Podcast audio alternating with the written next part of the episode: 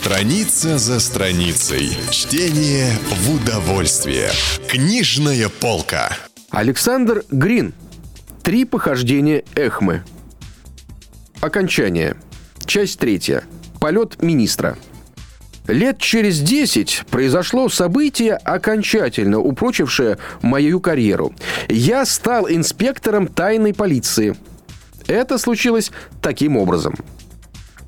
Министр иностранных дел вскоре после своего назначения искал популярности и стал поощрять искусство, спорт, садоводство и все, чем интересуется широкая публика – Желая часто видеть свои фотографии в газетах и журналах, министр подымался на воздушном шаре, плавал на подводной лодке, а однажды захотел полетать на аэроплане.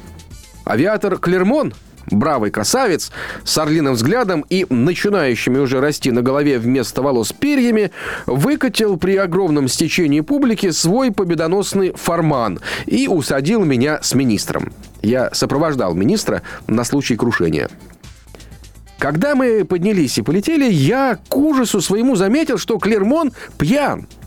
Он громко распевал неприличные песни, клевал носом и поносил республику. А кроме того, управлял аппаратом так, что нам ежеминутно грозила опасность ринуться с высоты тысячи метров вниз.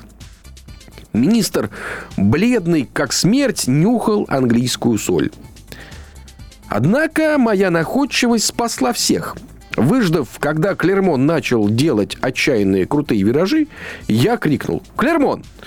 Он повернулся, а я, сорвав с груди орден почетного легиона, помахал им перед носом пьяного авиатора. Он протрезвился и кивнул головой. Некоторое время все шло прекрасно. Тогда, не желая ослаблять впечатление, я спрятал орден, показывая его Клермону лишь в критические минуты. И мы таким образом благополучно спустились на землю. За свои заслуги, как я уже сказал, я был сделан инспектором тайной полиции, а Клермон получил от министра орден – Расскажу еще, как это было в августе. Я имел случай наглядно вспомнить о всех этих моих самых выдающихся приключениях. Я шел по Сен-Антуанскому предместью. Мне нужно было накрыть шайку опашей. Вдруг я увидел чудесного белого жеребца Соливария под персидским бирюзовым седлом. На жеребце сидел граф. Рядом с ним, тоже верхом, на гнедой кобыле, ехала моя жена, нежно улыбаясь величественному лицу графа. А сзади на велосипеде перебирал ногами авиатор Клермон с ленточкой почетного легиона в петлице. «Мой милый», — сказала Виолетта Клермону, я назначаю вам среду и пятницу, а вам, граф, понедельник и четверг». «Куда же вы девали?» — хмуро сказал граф. «В воскресенье, вторник и субботу».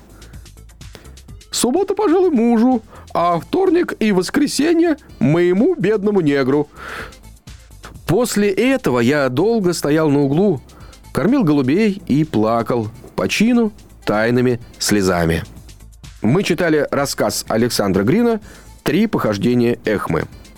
«Комсомольская правда» в золотой коллекции для юношества «Великие писатели» представляет знаменитую повесть Александра Грина «Алые паруса». Каждую неделю по понедельникам в киосках города в продаже очередной том коллекции. Чтение для ума все равно, что физкультура для тела. Книжная полка.